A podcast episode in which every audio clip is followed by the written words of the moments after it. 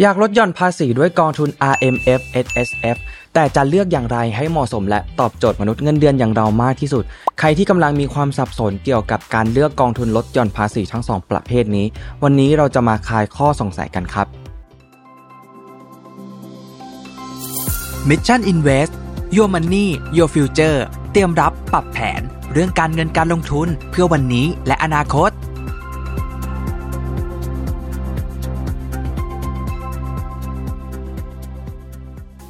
สวัสดีครับ ยินดีต้อนรับเข้าสู่รายการ Mission Invest ผมชัดภูริวัตรครับ เมื่อถึงปลายปีเรื่องที่มนุษย์เงินเดือน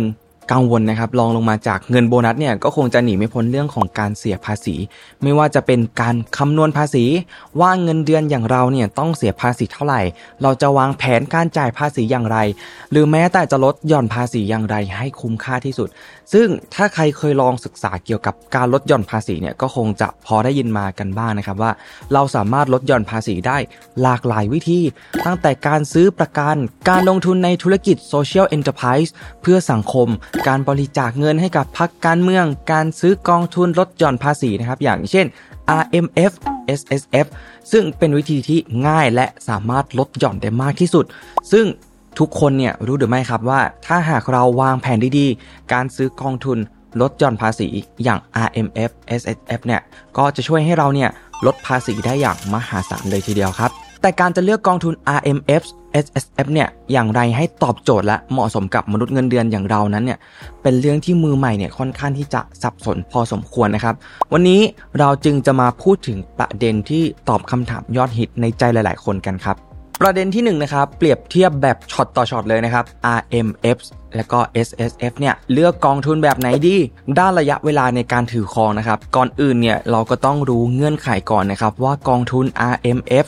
SSF เนี่ยเป็นกองทุนที่ต้องลงทุน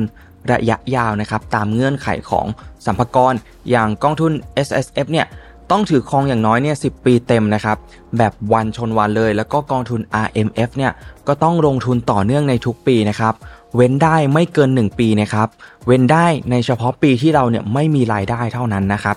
แล้วก็ไม่เกิน 1 ปีด้วย ถือครองไม่น้อยกว่า 5 ปีนะครับ นับตั้งแต่วันที่ซื้อครั้งแรก และขายได้ตอนอายุครบ 55 ปีบริบูรณ์ครับ ด้านจำนวนเงินลดหย่อนภาษีนะครับ ตามเกณฑ์การลดหย่อนภาษีแล้วเนี่ย กองทุน RMF แล้วก็ SSF เนี่ย สามารถลดหย่อนภาษีได้สูงสุดเนี่ย 30%ของเงินได้ที่ต้องเสียภาษีเหมือนกันนะครับ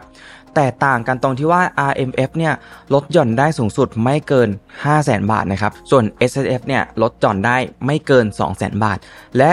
เมื่อรวมกองทุน RMF S S F แล้วเนี่ยจะลดหย่อนภาษีได้ไม่เกิน 5 0 0แสนบาทครับ ด้านเกณฑ์ในการซื้อแต่ละบลจนะครับมีเกณฑ์ในการเข้าซื้อเนี่ยที่แตกต่างกันนะครับ ยกตัวอย่างเช่น กองทุน S S F ของบลจกรุงไทยนะครับไม่มีจำนวนซื้อขั้นต่ำมีเพียงเงิน 1 บาทเนี่ยก็สามารถซื้อได้นะครับ ส่วนกองทุน RMF นะครับมีขั้นต่ำ500 บาทนะครับ แต่ความแตกต่างเนี่ยก็คือถ้าเราซื้อกองทุน S S F เนี่ยเราไม่ต้องซื้อต่อเนื่องทุกปีนะครับในขณะที่กองทุน RMF เราต้องซื้อต่อเนื่องอย่างน้อยเนี่ยปีเว้นปี เว้นในปีที่เราไม่มีรายได้ นั่นเองนะครับจนถึงอายุ 55 ปีครับ สรุปคือถ้าเราเสียภาษีในจำนวนที่สูงเนี่ยต้องการลดหย่อนภาษีให้ได้มากกว่า 200,000 บาทเนี่ยกองทุน RMF นะครับจะเหมาะสมกับเรามากกว่านะครับในขณะที่ถ้าเราเนี่ยไม่อยากซื้อกองทุนต่อเนื่องไปเรื่อยๆนะครับการซื้อกองทุน S S F ครั้งเดียวเนี่ยแล้วถือครองไปให้ครบ 10 ปีเนี่ยจะเป็นทางเลือกที่ตอบโจทย์กับเรามากกว่านะครับ นอกจากนี้เนี่ยผู้ซื้อควรพิจารณาเรื่องอายุนะครับ เช่น อายุน้อยกว่า 45 อาจจะเหมาะกับ S S F มากกว่า R M F ครับ เพราะไม่ต้องรอถึงอายุ 55 ปีก็ขายได้นะครับ หรือจำง่ายๆครับ ถ้าเราอายุน้อยเนี่ยก็เหมาะกับ S S F มากกว่านะครับ ถ้าอายุ มากขึ้นแล้วเนี่ยก็เหมาะกับ RMF ครับ ประเด็นที่2นะครับเลือกกองทุนลดหย่อนภาษี RMF SSF แบบไหนให้เหมาะกับเรานะครับปัจจุบันกองทุนลดหย่อนภาษี RMF SSF เนี่ยมีหลากหลายธีมให้เราเนี่ยได้เลือกซื้อนะครับ แต่ถ้าหากใครที่เป็นมือใหม่เนี่ยไม่รู้ว่าจากจำนวนกองทุน RMF แล้วก็ SSF ที่มีอยู่เป็นหลักร้อยกองทุนในตลาดนั้นเนี่ย เราควรเลือกกองทุนแบบไหนนะครับ วันนี้เนี่ยมีข้อมูลจากกรุงไทย Next Invest มาฝากกันครับก่อนอื่นเนี่ยเราต้องรู้จักระดับความเสี่ยงที่เรารับได้นะครับและเป้าหมายทางการเงินก่อน ว่าเราเนี่ยเป็นคนที่รับความเสี่ยงได้น้อย เน้นลดหย่อนภาษี ไม่ต้องมีผลตอบแทนที่หวือหวามาก หรือว่าเราเนี่ยเป็นคนที่ต้องการผลตอบแทนที่ดีควบคู่ไปกับสิทธิประโยชน์ในการลดหย่อนภาษีนะครับและสามารถรับความเสี่ยงได้มากขึ้น ถ้าเราเป็นสายความเสี่ยงต่ำเนี่ยไม่ชอบความผันผวนที่สูง และต้องการซื้อเพื่อลดหย่อนภาษีเป็นหลักนะครับก็แนะนำให้ลงทุนในกองทุนตราสารหนี้คุณภาพดีนะนะครับที่มีความมั่นคงในระดับ investment grade นะครับและระดับความเสี่ยงเนี่ยควรอยู่ระหว่าง1นะครับก็คือความเสี่ยงต่ำเนี่ยไปจนถึงระดับ4นะครับความเสี่ยงปานกลางค่อนข้างต่ำครับถ้าเราเป็นสายเน้นการเติบโตนะครับอยากให้เงินงอกเงยมากกว่าการซื้อตราสารหนี้เนี่ยสามารถรับความเสี่ยงและความผันผวนได้สูงเนี่ยก็แนะนำให้ลงทุนในกองทุนหุ้นต่างประเทศนะครับที่มีโอกาสเติบโตสูงนะครับโดยต้องคัดเลือกหุ้นเนี่ยที่มีคุณภาพสูง รู้จัก การศึกษาปัจจัยพื้นฐานของหุ้นนะครับ จนรู้ว่าหุ้นนั้นเนี่ยมีพื้นฐานที่ดี แล้วก็มีโอกาสเติบโตครับ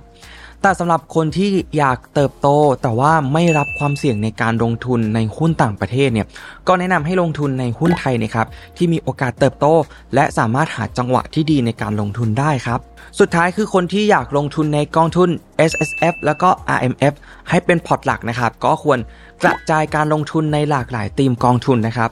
จากหลากหลายประเทศแล้วก็อาจจะต้องมองหาผู้บริหารกองทุนเนี่ยที่มีความเชี่ยวชาญ มีความสามารถสามารถดูแล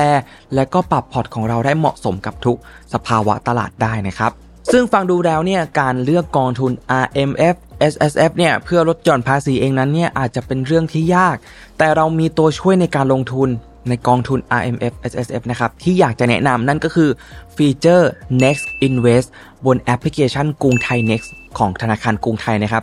จุดเด่นของแอปนี้เนี่ยก็คือมีการรวมทุกสินทรัพย์การลงทุนไว้ในแอปเดียว ทั้งหุ้นไทย หุ้นต่างประเทศนะครับ กองทุนตราสารหนี้ พันธบัตรออมทรัพย์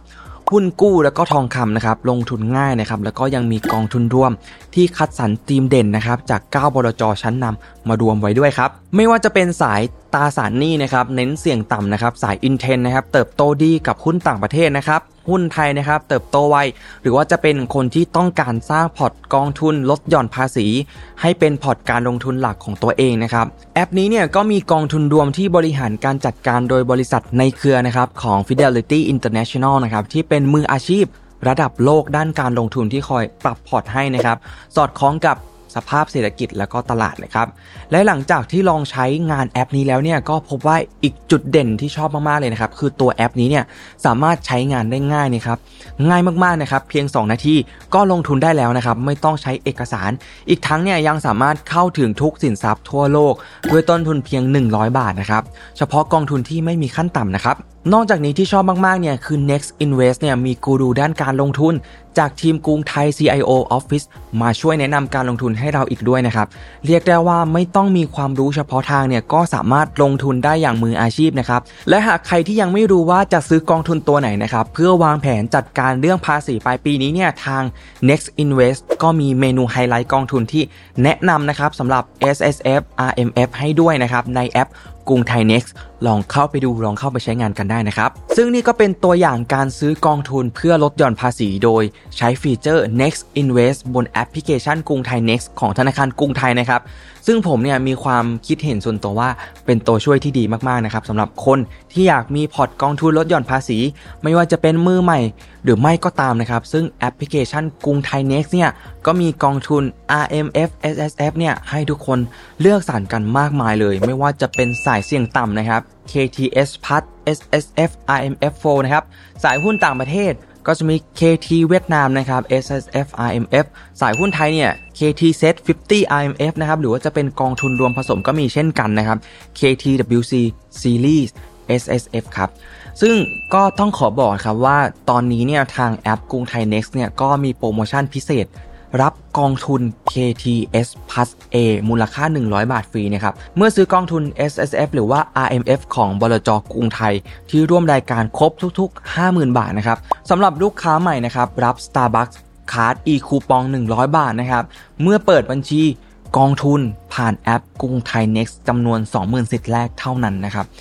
แต่ขอย้ำนะครับว่าทุกการลงทุนเนี่ยมีความเสี่ยงนะครับ ควรศึกษาการลงทุน ให้ถี่ถ้วนก่อนที่จะตัดสินใจลงทุนนะครับ ใครที่สนใจเนี่ยก็สามารถเข้าไปศึกษาเพิ่มเติมกันได้ ในฟีเจอร์ Next Invest ในแอปพลิเคชันกรุงไทย Next นะครับ และสามารถดาวน์โหลดได้ใน App Store แล้วก็ Google Play ได้เลยนะครับ หรือถ้าหากใครสนใจอยากศึกษาเพิ่มเติม และเปิดบัญชีลงทุนกับ Next Invest เนี่ยก็สามารถไปที่แอปกรุงไทย Next ในเมนูกองทุนรวมได้เช่นกันนะครับ และหวังว่าความรู้เกี่ยวกับการเลือกกองทุนลดหย่อนภาษีทั้ง RMF แล้วก็ SSF จะเป็นประโยชน์สำหรับทุกคนในวันนี้นะครับ แต่ไม่ว่าอย่างไรก็ตามนะครับ ก็อยากจะขอทิ้งท้ายว่าการเลือกกองทุนลดหย่อนภาษีเนี่ยเป็นการลงทุนชนิดหนึ่งนะครับที่เราเนี่ยต้องนำเงินที่ได้จากการทำงานอย่างหนักเนี่ยมาเปลี่ยนสภาพเป็นสินทรัพย์ในรูปแบบของกองทุน เพราะฉะนั้นผู้ลงทุน ก็ควรที่จะรู้จากความเสี่ยงที่ตัวเองรับได้นะครับ รู้เป้าหมายทางการเงินของตัวเอง และศึกษาในสินทรัพย์ที่จะลงทุนให้ละเอียดนะครับ ก่อนจากกันไปครับ ถ้าชอบคลิปนี้เนี่ยก็กดไลค์ กดแชร์ กดติดตามรายการ Mission Invest ด้วยนะครับ แล้วพบกันใหม่สำหรับวันนี้ขอบคุณและสวัสดีครับ สมัครสมาชิก Mission ขับราคาเริ่มต้น 50 บาท สิทธิพิเศษมากมายเฉพาะสมาชิก กดสมัครอ่านรายละเอียดใต้คลิปเลยครับ Mission Invest Your Money Your Future เตรียมรับปรับแผน เรื่องการเงินการลงทุนเพื่อวันนี้และอนาคต